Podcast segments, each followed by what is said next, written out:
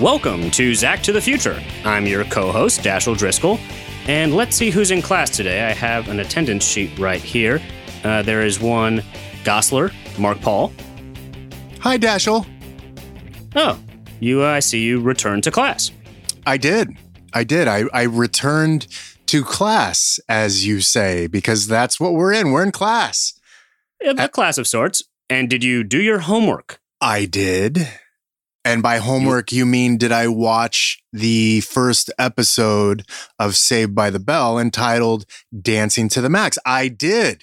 Now, I'm so excited that you did your homework, but I'm also so excited because we have a very special guest today. I see what you're doing there, Dashiell. Don't think I don't Good. see it. And you're right. Okay, good. We have a special guest on ZTTF this week. It is none other than Drum roll, please. I'm sure there'll be a drum roll here. Elizabeth Berkley.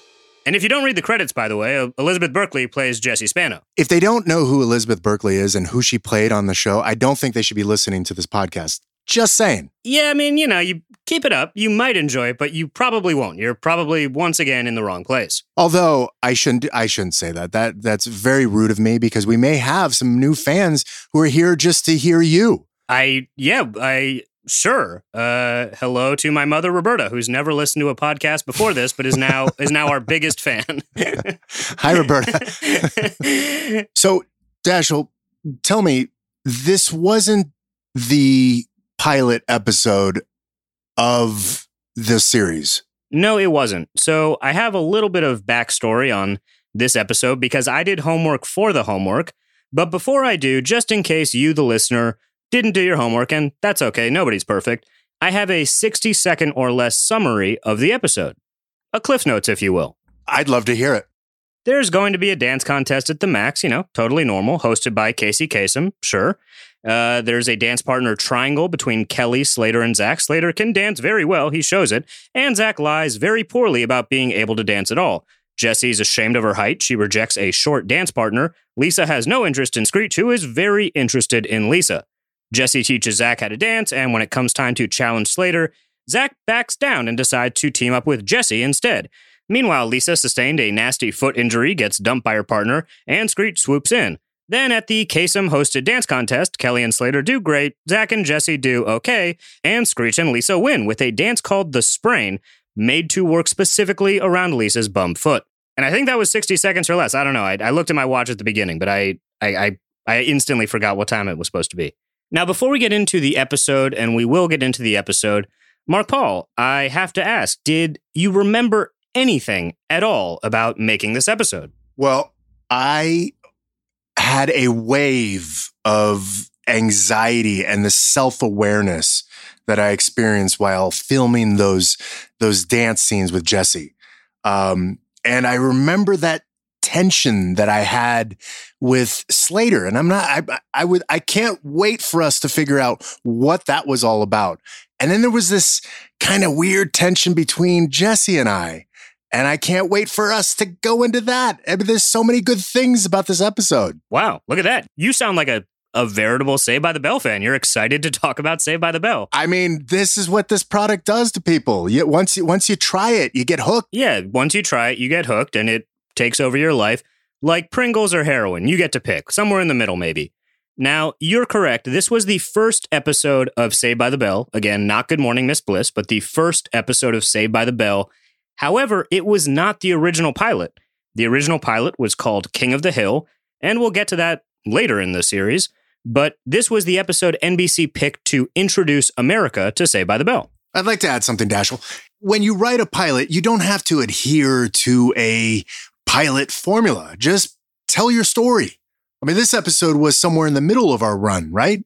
I believe so. So NBC originally gave uh, Peter Engel a seven episode order, and I believe this was one of the ones they shot in the initial seven before he finagled another 13. But King of the Hill, what was supposed to be the pilot and was the first episode you shot, was then became episode 15 in the original run. And there's some kind of intro at the beginning where you kind of throw away, ah, yes, I remember my first day of high school. And it's the episode that introduces Slater. And in retrospect, it's kind of odd. It comes later as the viewer watches, but I really don't think they thought we'd be talking about this 30 years later and going into their decision. Right. But my point is, as a writer, you are a writer.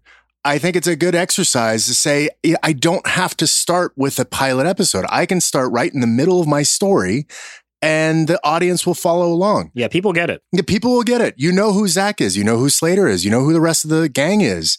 And you just follow along and I, did you uh, did you need any explanation of these characters or or the plot? I certainly did not.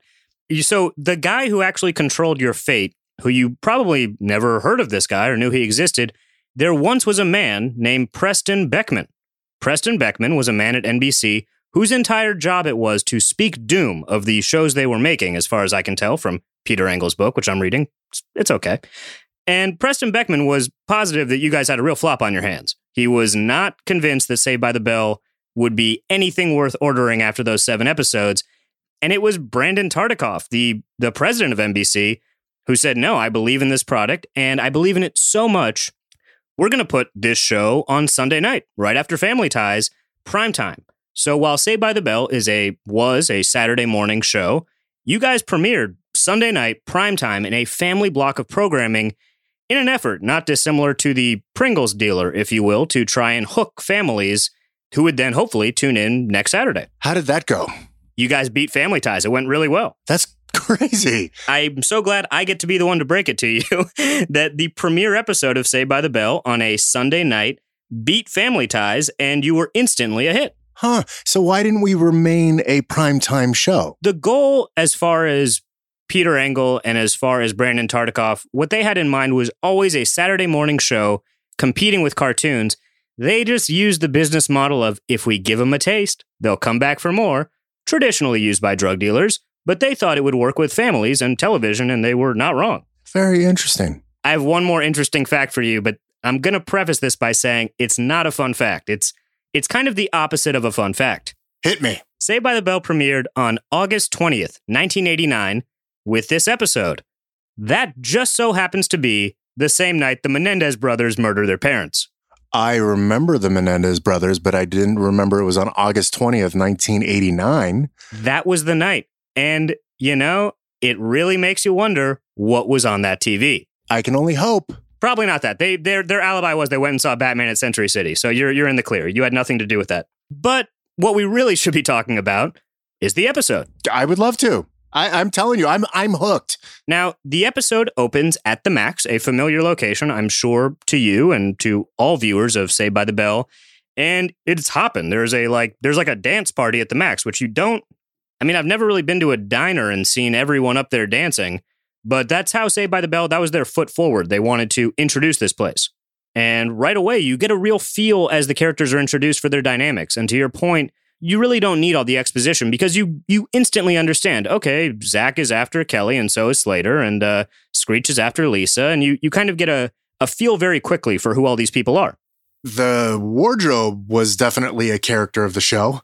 What was up with Slater wearing a racerback tank with sweatpants and dance shoes in the Max? Totally. so, about two minutes into the very first episode, Slater who is confident that he's a dancer and who Zach is lying very poorly about his dancing abilities. Slater says the words hit it, and he does this like truly insane dance routine that I feel like is one of the more iconic moments of Saved by the Bell. And again, it happens two minutes into the very first episode. That's with theme song. And it's nuts. He clears the diner to do an incredible routine just to prove to Zach that he can dance. Zach does something right before that, though. I mean, first of all, Zach with his with his comebacks. How lame were his comebacks? I really struggled, I think, as an actor to to try to to make the audience, that the live audience that we had there laugh because I was working uphill with those things, man. I'm telling you. You can really hear the um the aging Hollywood writer shoving those jokes in your mouth as a child. They do sound very clunky and the references often feel dated. Even the fact that you're in a diner dancing to a jukebox, a pastime that certainly wasn't the norm in 1989, uh, as far as I can tell from the history books, it's all a little bit of a weird kind of mismatch. Does anyone else get a little bit of a hint of Rodney Dangerfield with with Zach Morris? Hmm specifically the line where he says, I, I, Kelly pulls Slater and goes, Wow, that dance was hot. And Zach says, Are you kidding? I moved better last summer when a bee flew in my shorts. Totally. Very, very Roddy Dangerfield there. yeah, there is there is definitely something there. And that that joke structure, which is, you know, tried and true across the board, is especially as you will watch every episode of Saved by the Bell, you will get walloped over the head with characters referencing things that happened in the distant or semi-distant past, which are funny setups, but you will just never ever see. So you you picked one out right there, and I will continue to point them out, but they're they're all over throughout the series. Yeah, I was I was a little disturbed by my um, aggressive hold of Kelly's arm. Mm, I'm glad you Uh, noticed that. Uh, yeah, I, I I've evolved. Dashiell, Sure. thank you very much. Hey, you that was also a character, but yeah, I think like right out the gate, Zach has some very well, you know, problematic with the grabbing, but like a really weird possessiveness over Kelly, which we'll Hmm. get into as the episode unfolds. But yeah, you're totally right. He does like a weird kind of like no, this mine, like grab on uh, on Kelly, which is odd behavior. Yeah, but then Slater sort of pushes her away in a very possessive way as well. I uh, It's true, yeah. I wasn't comfortable watching that. I must say. Well, you know, I'm sure you'll only get less comfortable as we go on. Oh joy! And speaking of uncomfortable, Jesse, also in this scene, which really does a good job. I mean, I, I totally get why they made this the first episode because you really do get a sense of everyone right away. Jesse has some kind of like outside the box thinking, saying, oh, like dancing should just be for fun. And okay, we learn a little bit about Jesse's character then.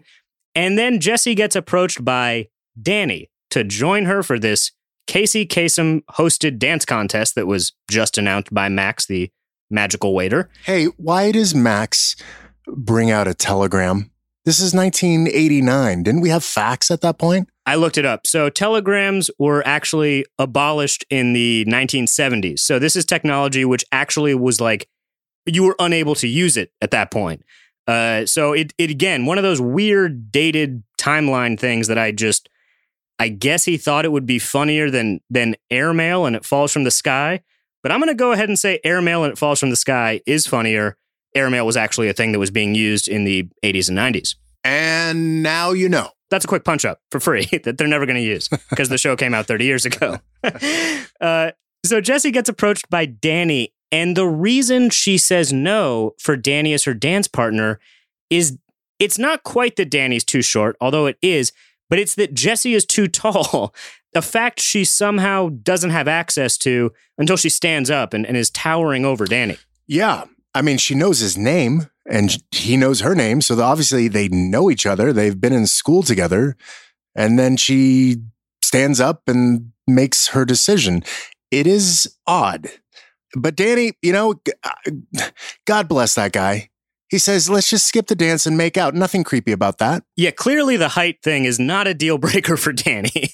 Danny is not in this thing uh, so he can wear the same size jersey as Jesse. Uh, he's just like, yeah, let's just make out. He he is the dance stuff was obviously a ruse, and Zach hears that and he delivers his first in series straight to camera message, uh, saying like, yeah, that makeout thing, pretty good idea. All all of it was, um, like you said in the previous episode, I don't think we'd be able to get away with a lot of this stuff now. No. It's also just weird behavior for kids across the board. Like, when you really look at what's going on, the idea of anyone in high school pushing everyone out of the way, yelling hit it, and just knowing what song will come on when they say the words hit it, and then doing a intricate dance routine, I I never saw that in high school. I would have loved to. It sounds really cool.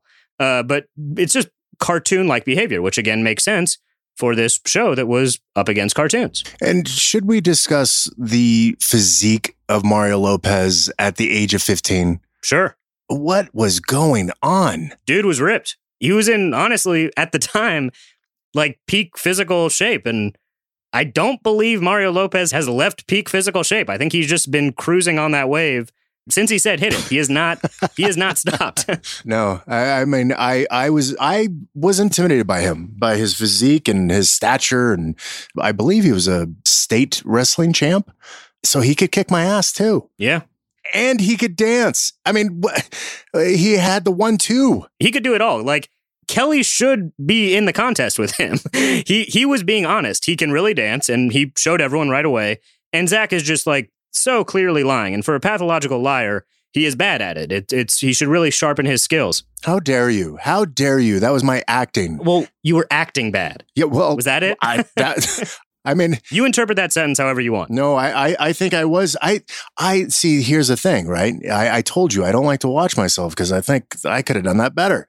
Um, it's no different. I I, it, I know it was 30 years ago, but I'm like, oh, look at that acting, the mouth breathing. I was it, I call it mouth breathing acting. Hmm. Every time your mouth is open, you, you kind of make this noise. That is, it, that's mouth breathing acting, and there's a lot of it. Oh, in yeah. this episode, and I, I I would imagine there's a lot of it in this series. Oh, it's gonna be there, there's gonna be more before there's less. I I promise you that. It's a good drinking game. Anytime somebody goes on the series, we drink. Right. Well, we don't want to send people to the hospital, but you know, if you want to try it for about one commercial break, I encourage that. Uh, and right after, right after this opening scene, we again something you just would not see. We get Jesse kind of like being vulnerable to Kelly and Lisa in the locker room, and explaining why she's measuring herself on a scale. Which normally in a teen plot now, if a girl's on a scale having a crisis, it would probably be for weight, I would imagine. But Jesse's convinced she keeps growing, and Kelly and Lisa, her her dearest friends in the world, in a locker room setting, just relentlessly dunk on her. They just they just rip her apart for laughs at her lowest moment. Yeah, what better way, you know, when somebody's struggling to just make more fun of them? Yeah, when a teenage girl is struggling with her body image, you should definitely just take her down two more pegs back to back, uh, and and laugh together. And you know, I get making light of a serious moment, but it doesn't. I don't think that's what Jesse needed as a friend. Just my personal advice.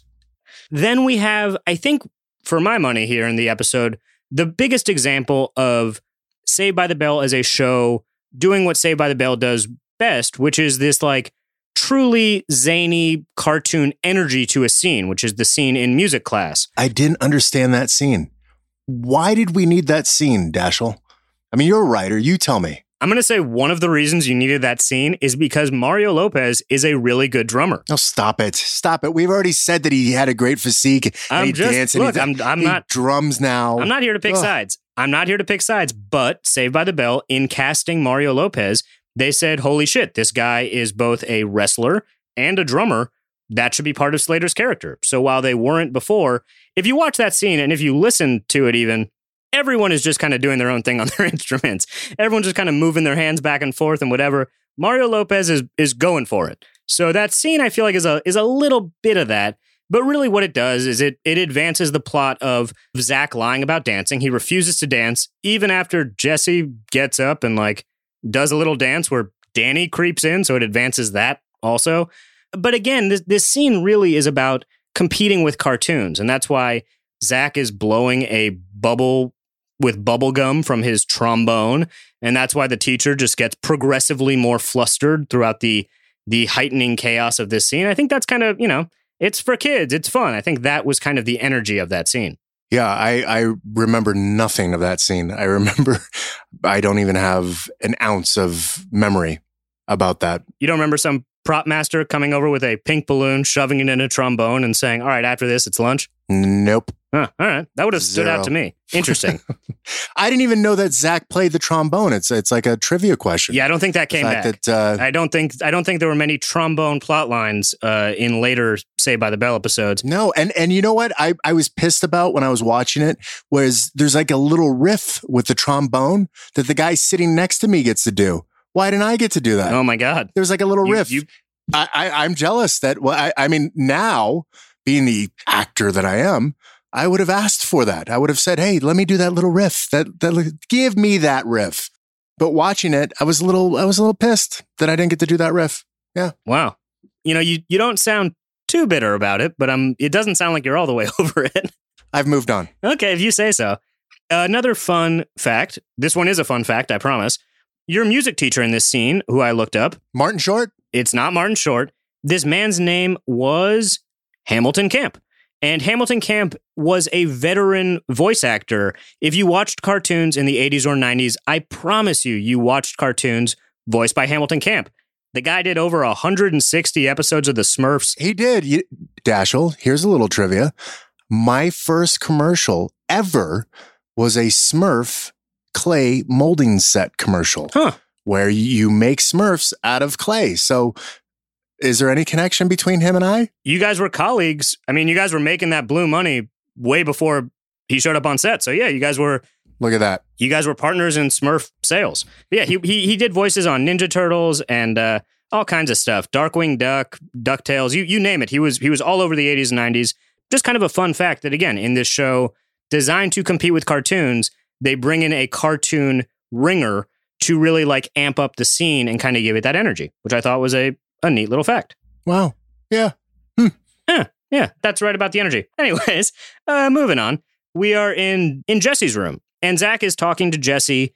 And again, you get this like weird possessive energy where Zach says he's not even okay with Kelly being next to Slater on a trophy. That feels like an adult man. I blame the writers on that one. I was listen, I was paid to say these lines. I said them. No, I'm not I'm not pointing a finger. I just mean like that's the kind of energy you bring to your second marriage after your last wife left you for someone on the bowling team who they shared a spot on a trophy. Like that's not a thought that a child just comes up with. You've you've experienced some real blows and trauma. I would imagine to land on like a you can't even be next to each other on a trophy status. Again, very just odd feelings for this young child to have. I think the audience too. I mean, we had that uh, live audience. I think they had to really can that laughter because I don't think they quite understood those jokes either. Yeah. I think I was really struggling in this episode to find the funny. Yeah, well, you know, you found it. You carved it out in corners, and that that pink exploding balloon certainly helped uh, illustrate that this is supposed to be comedy. And Zach confides in Jesse that uh, that he's bad. He's bad at dancing, and this is a a real wonderful moment that I'd love to ask you about. When you have to ask a teenage actor to dance poorly, do you remember what they told you when they said like, "Hey, dance bad"? Probably just be yourself. I mean, I, Probably just dance. Just dance. Yeah, that's what I would do. Yeah, that's what I. That's exactly what I would do. I mean, it's shocking. I know, but I'm not a great dancer. I mean, in life, I need to get lit to be able to dance or at least Yeah. think that I'm dancing well, if you know what I mean. Sure, wedding reception drunk. I Yeah. get it. That's where you need to be to really make a move. But yeah, it does seem like you have this pained smile on your face, Uh, as if the director just said, "Hey, buddy, just go for it," and that's what would happen. I was so uncomfortable doing that. Like just dancing and being in front of a live audience and dancing. That wasn't I I wasn't a dancer. I, I did tap lessons when I was much younger because my mother forced me. That you know, we're not on a uh, therapist couch right now, but I get it. I went. I went to one cotillion because I heard they had free cookies, and then I, I was just not a fan of every other part besides the cookies. but I, I I I didn't like to perform in front of people, especially something that I wasn't good at, and I wasn't good at dancing. I was, uh, you know, no, yeah, it shows. I mean, it's it's very awkward. I mean, it's it's it's. Look at the the the pained look on my face while I'm dancing. That that's how I would describe it as pained. yeah, it was real. That was real pain. Real pain. That is you doing your bad dance and Jesse goofing on you, uh, which, by the way, is another lesson. Jesse has now taken her pain of being goofed on by her peers and she's dumping it right on you. so if you get bullied, you're probably going to bully someone in the next 12 hours. That's just good bully math. Yeah, she had a disgusted look on her face. Yeah, she just saw you do that thing you call dancing and she was in, it looked like it really upset her. I think it was real. I don't think no, no acting. We'll have to ask her. I can't wait. Going to go through this specific episode. Did you did you have a chance to watch the episode? Oh, of course. Oh, Well, you know girl. me. You think I'm going to show up here not having watched it twice? you are such a pro. So first, this episode Yeah. was not our pilot. Thank you for clarifying this. I want to tell you why. When you said watch the first episode, right, in prep for this, I'm watching it and I was racking my brain going, okay, wait a minute. I may not remember everything, but I don't remember this being the first one. Right. And I couldn't figure this out. So thank you for clarifying that. Um, do we know which one was? It's somewhere, it might be number seven, it might be number 15, but we go back in the middle of the season and we go, I remember my first day of school. And then it, it it's the pilot episode. but so in this, and, I, Okay. and I've said, okay, this is the pilot But episode, by the right? way, Yeah. in, in keeping like in keeping with the fact that certain big changes or introductions of either characters or plot lines it was like we were in this alternate reality where I guess we just never needed to explain it. But see, Liz, that's what I. That's exactly my point. If you're a writer and you write a pilot, you think you have to put all this exposition in and all these character descriptions, and you don't.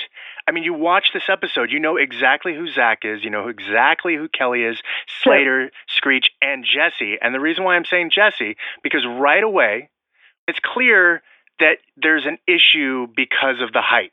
Right.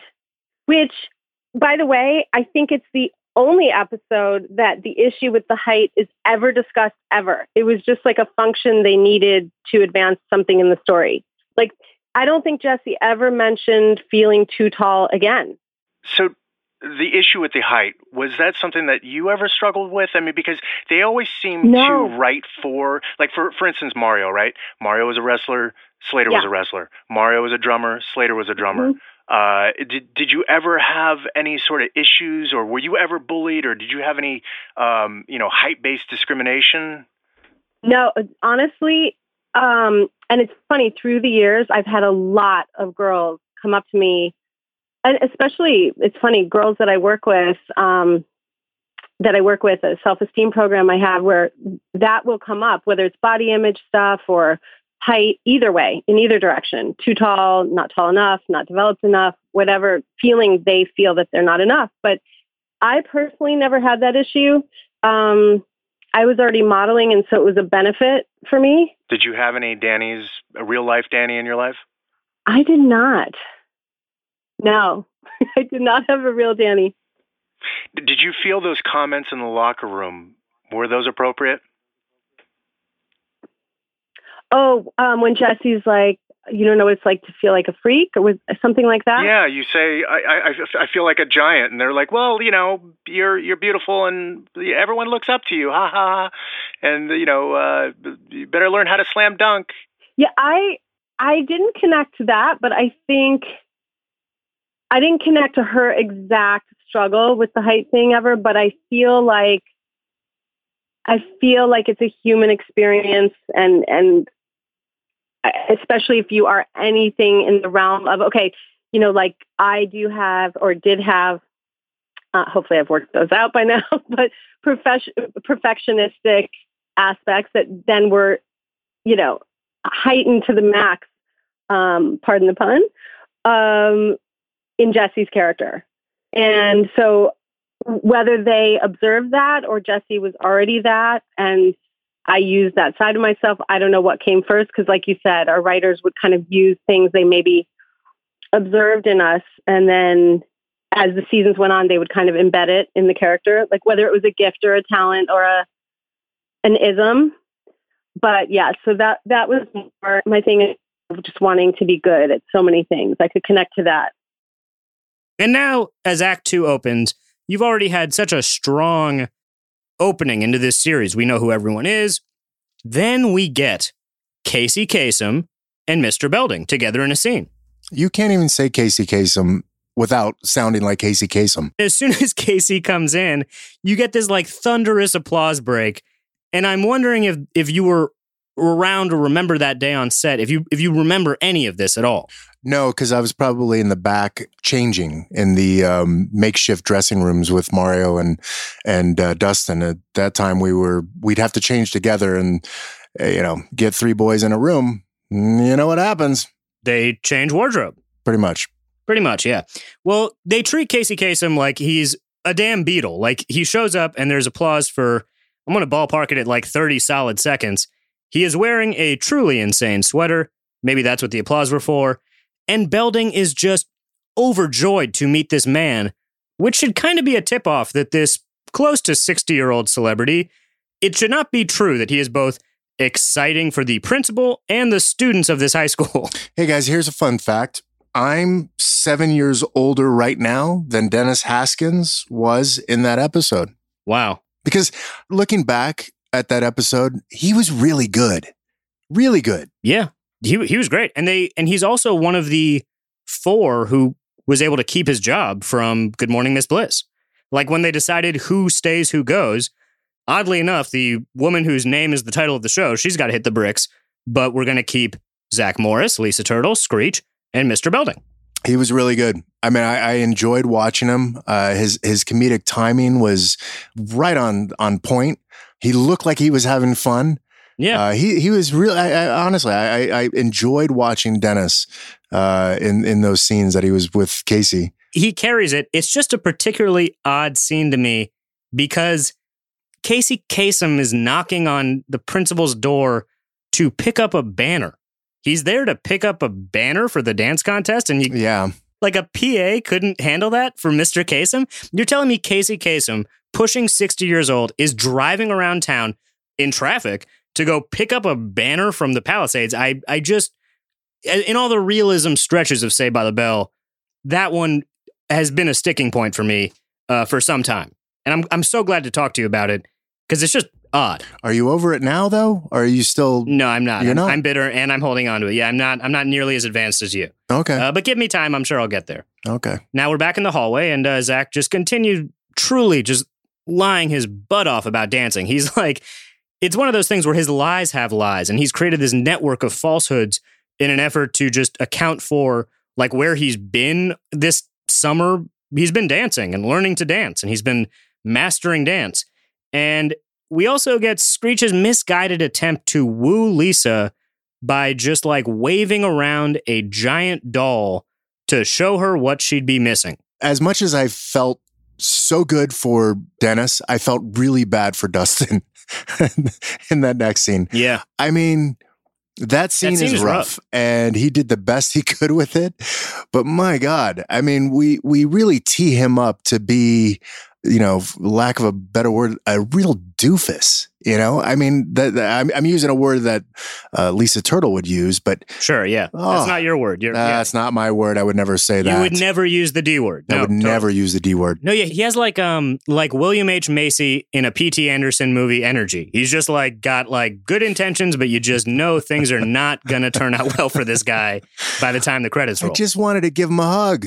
I felt so bad for the guy. Yeah. You just kind of got to imagine that, you know, different people are into different things.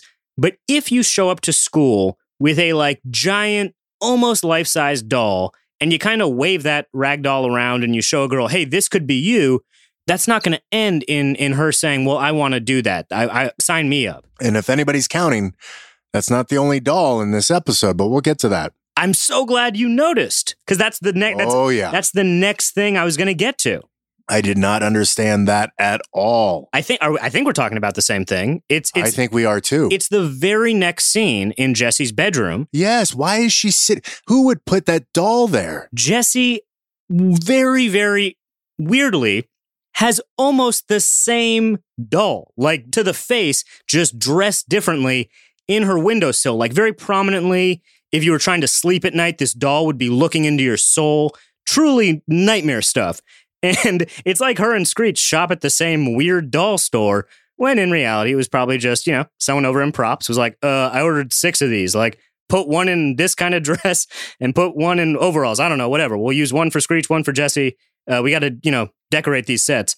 But it was such a odd choice. Jarring. Yeah, it, like Jarring. if you go back and you did your homework and great, congratulations, do it again. And if you didn't notice that doll, once you see the doll, you won't be able to look away from it. It's the first thing I saw. Yeah, I, I and I, I, I it, it's a true scene stealer in that it robbed my attention for the duration of the scene. Yeah, me too. This is where, just as Zach came clean to Jesse previously in her bedroom, now it is Jesse's turn to come clean to Zach. That while she's been teaching him to dance, he says, Well, gee whiz, you're pretty good at dancing. Why don't you enter this contest? And she explains. She says, I've been practicing with my weird doll. She doesn't say that. Uh, she explains that she is just too darn tall. And we get our first of Saved by the Bell. This episode has a lot of firsts. We get our first fantasy sequence with a fuzzy pink border. Do you remember these fuzzy pink fantasies? No. Like they don't like. I I mean, No, how, I'm how- sure they what they weren't like fogging the set with like fuzzy pink border. Like you don't like that didn't like stand out to you as kind of like oh I remember this visual thing. No, because that was all done in post. Right, I know, but I I thought maybe you caught it somewhere along the way. No, just another day. Just another day in Hollywood. Uh, the original working title of this podcast. I'm so glad we didn't use that one. Uh, no, it's like a it's a huge Saved by the Bell visual trope, and it it just does such a good job of one conveying fantasy, but also like the color of bright neon pink was a great choice because it it really makes it pop in a way. And Did we always use pink? yeah, it was always that same fuzzy pink, and it it's used throughout the series, and it's a visual calling card that I think when people think about the color palette of Saved by the Bell and the bright colors, which again competing with cartoons, that's kind of like the thing that stands out, and it it was it's cool. It's right there in the first episode, And it had sort of the jingle, right? The uh kind of like the chimes, like the chimes get rung, and suddenly you're transported to Fantasyland. you were trying to make that sound. Go ahead, let me hear you. It's like that, you know. It's like it's like that. Hmm. It's, it's pretty good. It's almost like you're watching the show. Were you just trying to talk to Dennis Quaid in Enemy Mine? We'll fix it in post. Um, we learn how deep Jesse's insecurities run that even in her fantasies, she is so tall, she's breaking the barrier of this fuzzy pink wall. Her head is out of frame. She's like the uh, the nanny in the Muppet Babies. You you can't even see her head, and it is such a funny image that this is how she's conveying her like deepest, darkest fear about her body. I was fascinated by how they shot that. Like, did they have like this really long dress on her and they had her on a forklift? Like, how did they do that? I want to know. I think your intuition is on. She was on either some kind of forklift or like some some kind of platform they were just slowly raising.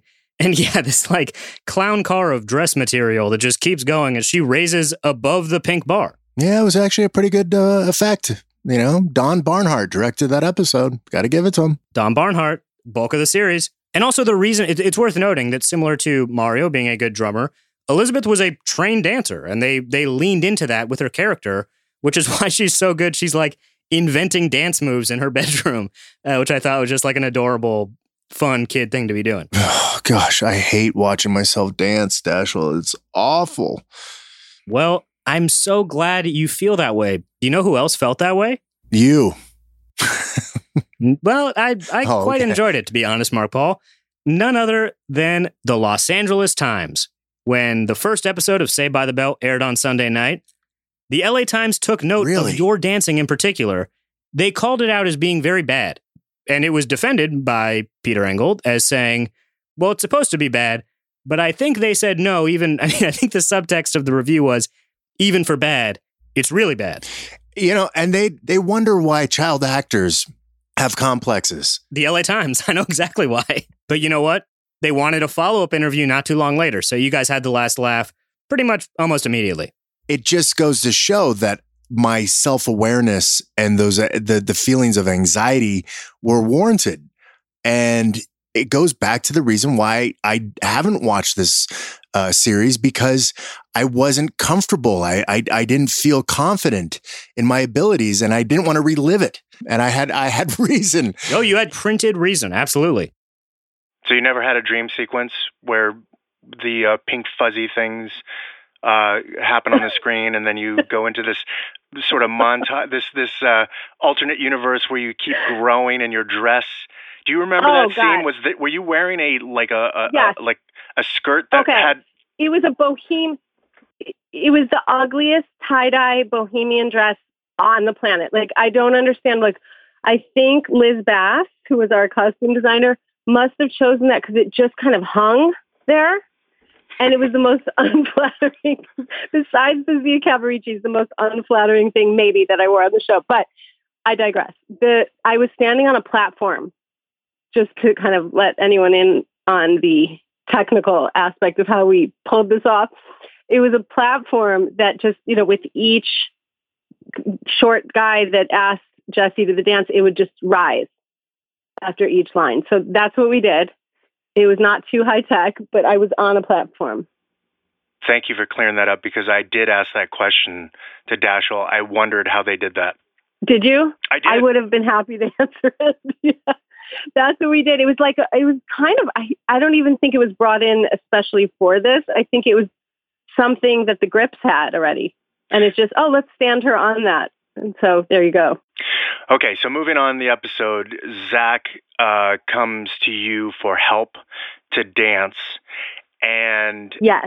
um, you, okay, I, I want you to be completely honest here. Okay, I I Okay. I I I don't want Uh-oh. you to have any feelings for my feelings. I don't want you to hold back. Okay. You're scaring me. You are a trained dancer, what was your impression Uh huh. of me as a dancer? Okay, that's first of all the sweetest question. All right, let me explain. So, for people just to know, like, so dance for me is like I don't know, like, um, for you, I guess would it would it have No, been it's, motocross it's, it's, reli- it's religion. Dance for you is religion. It's water. It's, Yeah. uh, it's Yeah. essential. It's it's you. Exactly. It's your being. It's your soul. It's it's everything. How do you know for you. this? That's so. because It is. I- it is. I've and seen you. I've I've been next to you. You you, Liz. When uh, yeah. I do, I, when I watched this episode, I told Dashiell, I said, a wave of anxiety and just self um, doubt and uh, just my low self esteem and confidence just came rushing through because I remember standing next to you and how graceful you were and how fluid you were when you danced. And there I was. And I felt I was not I couldn't dance to save my life and I hated not being good at something and then to have to do it in front of people and then to have to do it in front of you who I I I it, it was it was really hard. I had a really tough time. no. And then do you know that uh, Dashiell Okay, found but- this out that LA Times when they watched this episode, this was in the LA Times, I was skewered yeah. for my dancing. I, they literally they What? said that my that I was a horrible dancer, and then Peter Engel actually stood up for me and said, "Well, he was supposed to be horrible," and the subtext was, "Yeah, but even for being horrible, he was horrible." For me personally, eh, you're asking, so I'm going to be transparent.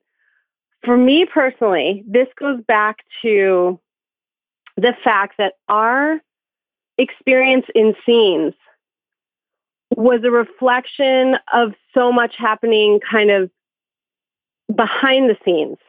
So it's hard, they're like interwoven, but it's it's kind of hard to separate like let's say whatever's playing out in the script is its own storyline. But in order to do those things, there were backstage things like you, me, and Maria Henley, who was like one of our stage managers. And she also, in a lot of them, she, in a lot of the episodes, choreographed them. I do have a clear memory. I have more of a vivid memory of you and I learning it together and giggling a lot than the actual doing of it. So to me, it's funny what we all take from certain things. I just remember those fun, sweet, kind of giddy feelings. It wasn't about the technical dancing. It was more about like, oh my God, we got pulled out from school. You know, we had three hours of school each day or more some days, it depended. But it was more like, oh my God, I'm, we're going to do this dance together on our own. And it was more of the giddiness of that than anything about me thinking about technical. It was all the feelings that rush through that are around that with it, that teen experience. Then, like, it, it's not like we were rehearsing for a Broadway show, right? By the way, the, how about when Jesse says, "Oh, I, I made up this new step," like it was some revelation? Did you see the step? what, did you make that up though? Because Dashiell thinks that you made up these steps on your own. I really no no. Maria Henley made that up. I got to give credit where credit's due. I don't think I made that up. And if I did, I I don't know. That those moves I mean are not something to be like I mean, no offense to Maria, they're good and cute, but I don't think like, oh, wait, watch this. Like there was such a build up to look what I just made up. I, it made me laugh out loud. Did you have anything to do with that doll sitting next to you on the couch? The doll. You mean no? Do you know what, do you know what I'm Hold talking on. about? I don't remember the doll. Hang on. Before Zach, Zach usually couch. comes through the window. This time he came through the door Yeah. with the flowers. You were sitting on the couch reading a magazine, and there was a life-size doll next to you. No, I have nothing to do with that. That had to have been a, just a set deck thing. It wasn't a. Per, you mean was it a personal piece of mine, like from home? Was it a request? Why was it there? It it took I don't know. It's a little scary. Wouldn't that be one of those things at night that you? oh it, it's it, it's nightmare inducing it's the first thing you see though It when is. when the scene opens up you're sitting there reading a magazine and then you're like oh my god a doll what why is it there oh and by the way it looks like the same doll that screech had in the hallway that he down was the dancing stairs Yeah. dancing. except Oh yours is in overalls I don't know. So we're trying to Wait, figure out why why was this doll there what what what was the purpose of having Okay, two dolls in the same episode Wait, here's we here's I, yeah, I don't know the symbolism of it, but here's the thing. I now going forward as I watch some of these with you, I'm going to see if the doll makes another another um you know like Brady Bunch there was Kitty Karry-All, okay? Does this doll get any airplay? I don't think so. I think she might just be there in the wings. We're going to check this out together. And now we can talk about part three, the big finish of Dancing to the Max. And when the third act begins, we are in the locker room with Slater and Screech, and they have kind of a heart to heart where Slater gives the good advice Hey, buddy, she's not into you. You know, maybe you should move on. Advice Screech really should have taken, by the way. I mean, he, you know, no spoilers here, Mark Paul, but uh, his, his high school life may have been happier if he would have just listened to Slater in this moment. And kudos to Dustin Diamond for that head knock on the bench. What a wallop. he gets head walloped a lot, and uh, that's a rare example of Zach not being the one who does it. Uh, that that moment is also kind of an odd button on the scene, like, "Oh, men can't be, you know, vulnerable and touching in a locker room," kind of thing. Uh, take that for what you will, but suffice to say, not great. And then we are back in Jesse's room, and this is the culmination of Zach's dance training. He's good now. Uh, he's good at dancing with Jesse. No thanks to that weird doll and there seems to be kind of like a like a teenage sexual tension thing they're they're setting up with this scene. I see it. I see also a very scared boy dancing with a woman. uh, and I see that woman driving that tension, and that boy is just hanging on uh, and doesn't know what to do. But yeah, I, I, I would love to see how Elizabeth, uh, how she remembers that because she was a woman to me. I, I, I was born in 1974. She was born in 1972, and she is exactly one year and 216 days older than me.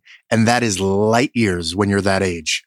I mean, Yeah, That's she, that's a big gap at that age. it's a big gap. And I was this innocent kid who, if you remember, if you're a, a fan of, of uh, Saved by the Bell and you watched it from the beginning of Miss Bliss, I had my first kiss on screen with none other than Stevie. Who was Stevie Dashiell? I remember who Stevie was. Stevie was Miss Bliss's, I want to say niece, uh, some kind of family relation. But Stevie was the pop star that Zach lied about having a terminal illness to kiss uh, to win a bet. That was my first kiss, Dashiell, and it was on screen. and you got it the way every kid does, lying about. I want to say it was cancer, uh, but if it wasn't cancer, it was cancer adjacent. That fun thing that that kids do all the time to get their first kiss. Stevie was my uh, first heartbreak. I Mm. I got a kiss from Stevie. I, I'm sorry, I don't remember her real name, but she was an employee at the souvenir shop on the NBC lot.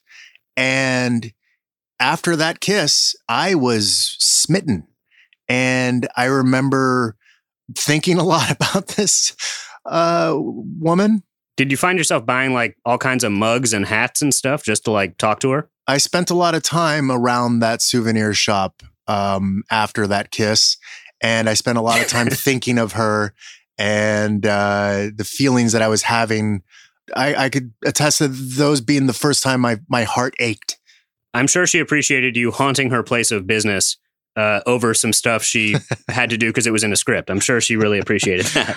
I don't know. I was adorable then. You saw me. Yeah, sure. Maybe we can track down Stevie, whatever her real name may be, uh, to have that conversation at a later date. And speaking of feelings, wh- what was going on between Zach and Jesse in those scenes? Well, There was a lot of teenage tension in those scenes. There was, and well, it's it's funny when you say that because um, What's funny is I was so innocent.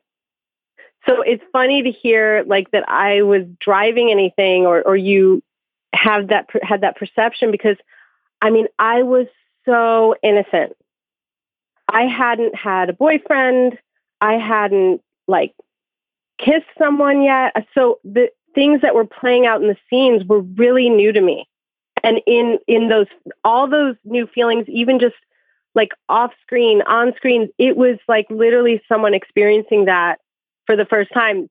Like, but I feel like it was like we were trying something new on together through the dancing. That was just so cute if you think about it, right?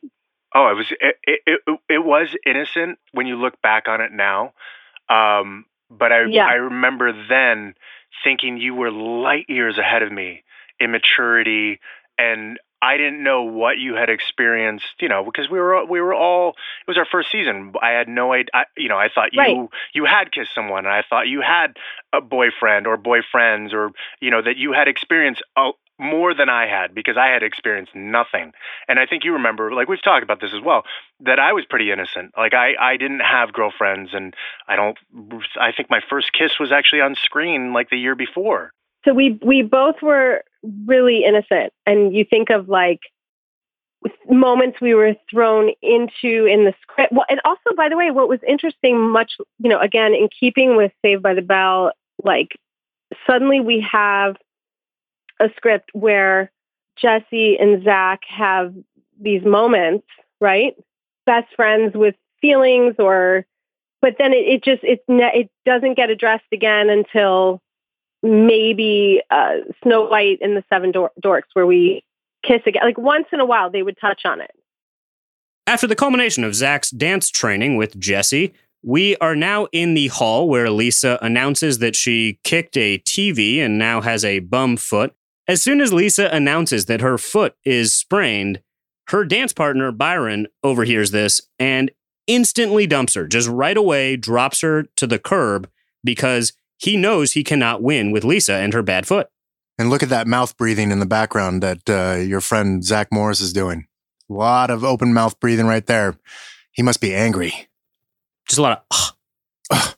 Yeah, he's definitely doing some mouth breathing. He must have been trained in that as well in between the dance lessons. I think Kelly's Now- doing a little bit too. If you look, if you see her in the background, I think Kelly's doing a, a bit of the uh, the mouth uh, as well. Can you believe this, Byron? Uh, Yeah, this was supposed to be Kelly's big moment where two young men dance fight over her, and now Byron shows up to take all her thunder. And who is And I- this Byron? Dashiell? Yeah, I, I, I'd love to shine a light on Byron because he is by far the most interesting person we've met so far at this high school.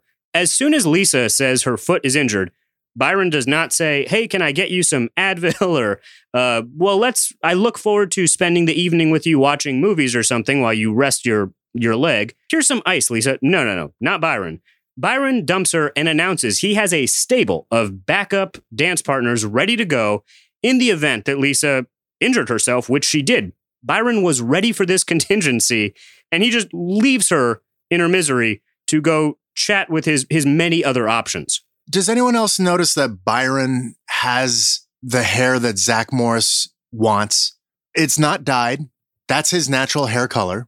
Just to throw it out there, Dashiell, I don't know if you know this, but that's not my real hair color. That is actually hair dye, you know, highlights put into my otherwise brown hair. But Byron has natural highlights and his hair is perfectly coiffed and he's wearing jewelry. He has a bigger watch than Zach. He's wearing a ring on his ring finger.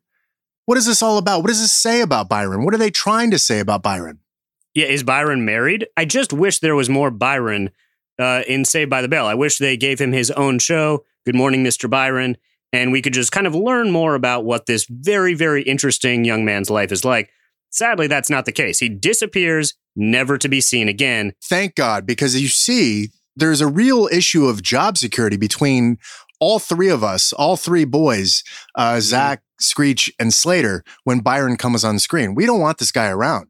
And you could see it immediately when he comes on screen, how we sort of expand our chest and then we get a little, you know, that that that whole uh, who is this guy? Get him out of here.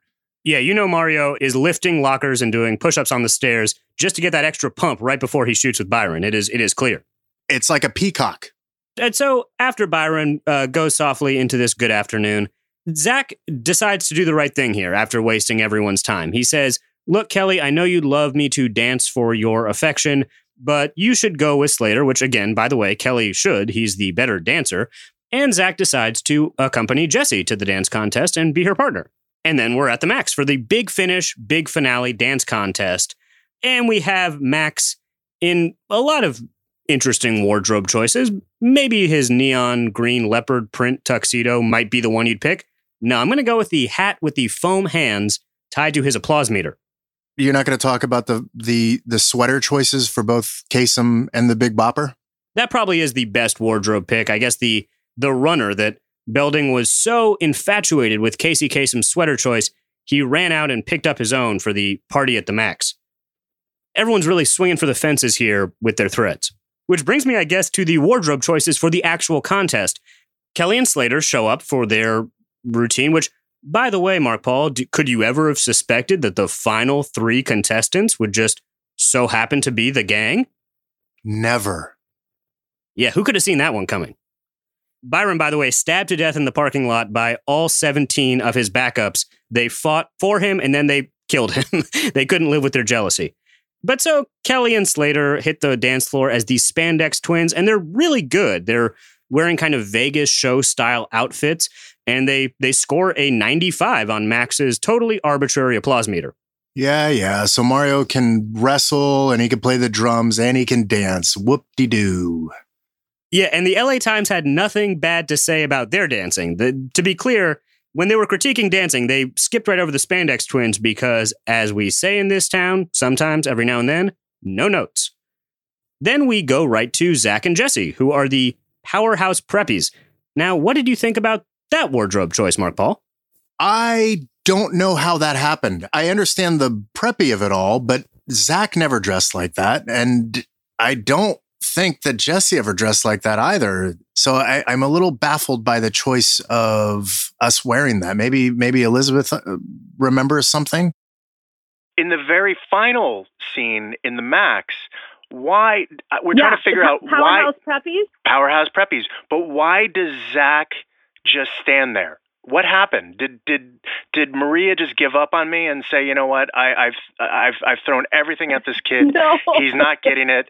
I, I and I just fizzled, and I just because I literally just stand there and I think I tie my shoe and then you kick me and I do a twirl and that's it for me. You do all the heavy lifting.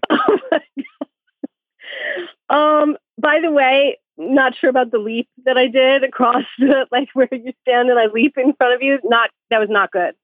And and I I want to point out for like die hard Saved by the Bell fans, if you notice that I limp when we finish the routine, it's because I slammed down on my knee in the splits, which, by the way, why was I doing the splits? But anyway, I think strangely, the choreography turned into like ballroom dance slash dancing with the stars esque because you see like Mario, we were doing a theme suddenly. We were doing like schoolgirl meets, uh, I don't know what.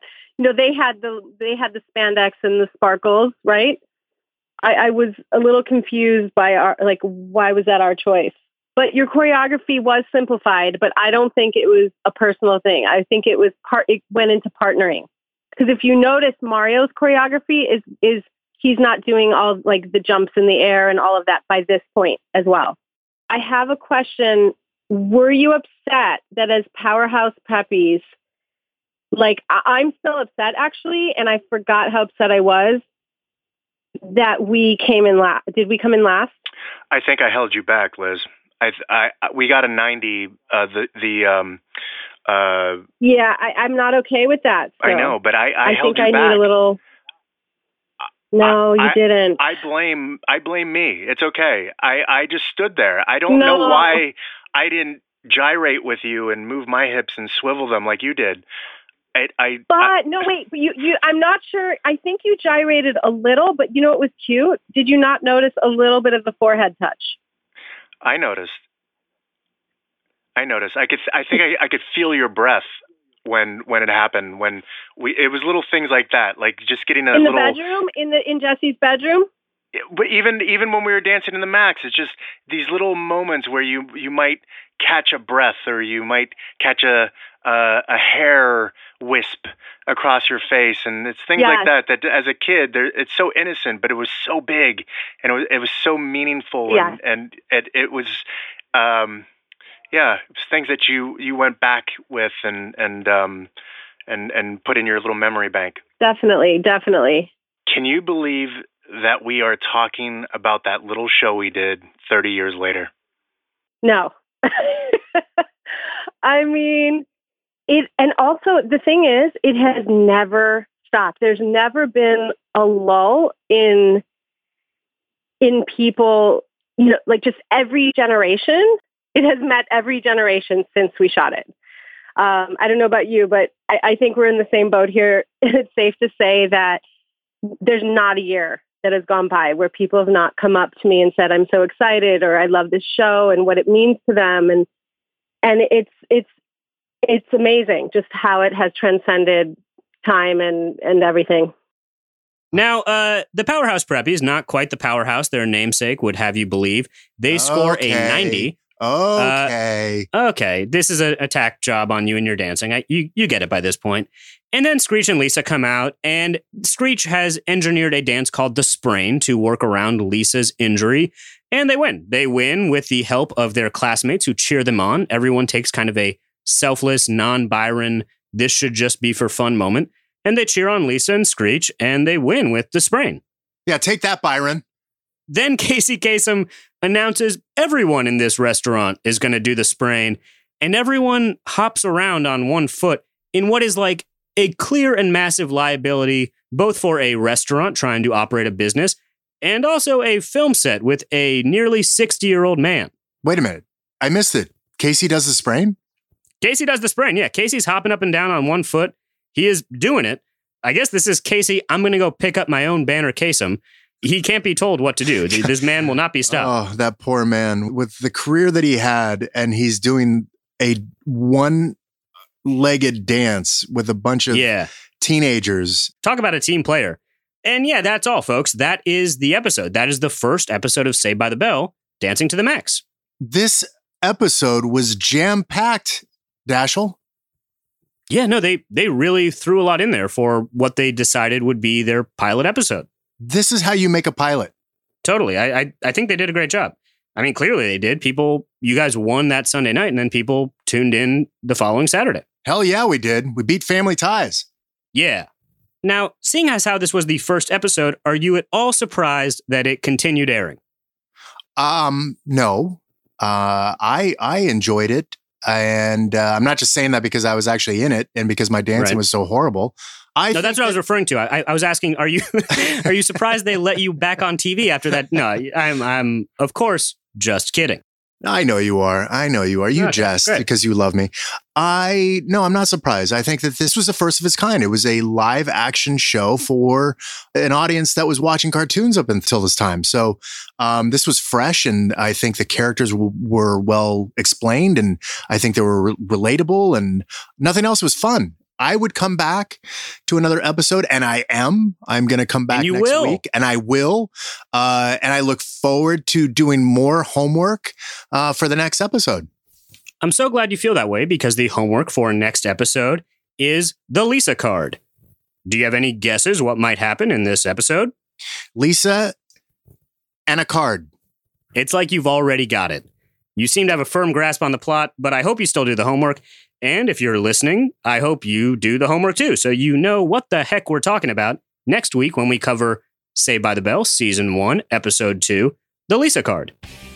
And again, it might be a little confusing if you're watching on streaming. Just know that Good Morning Miss Bliss on streaming platforms is kind of labeled as Season 1, but you'll figure it out. you you seem like a smart person if you're listening to this, so find it the Lisa Card.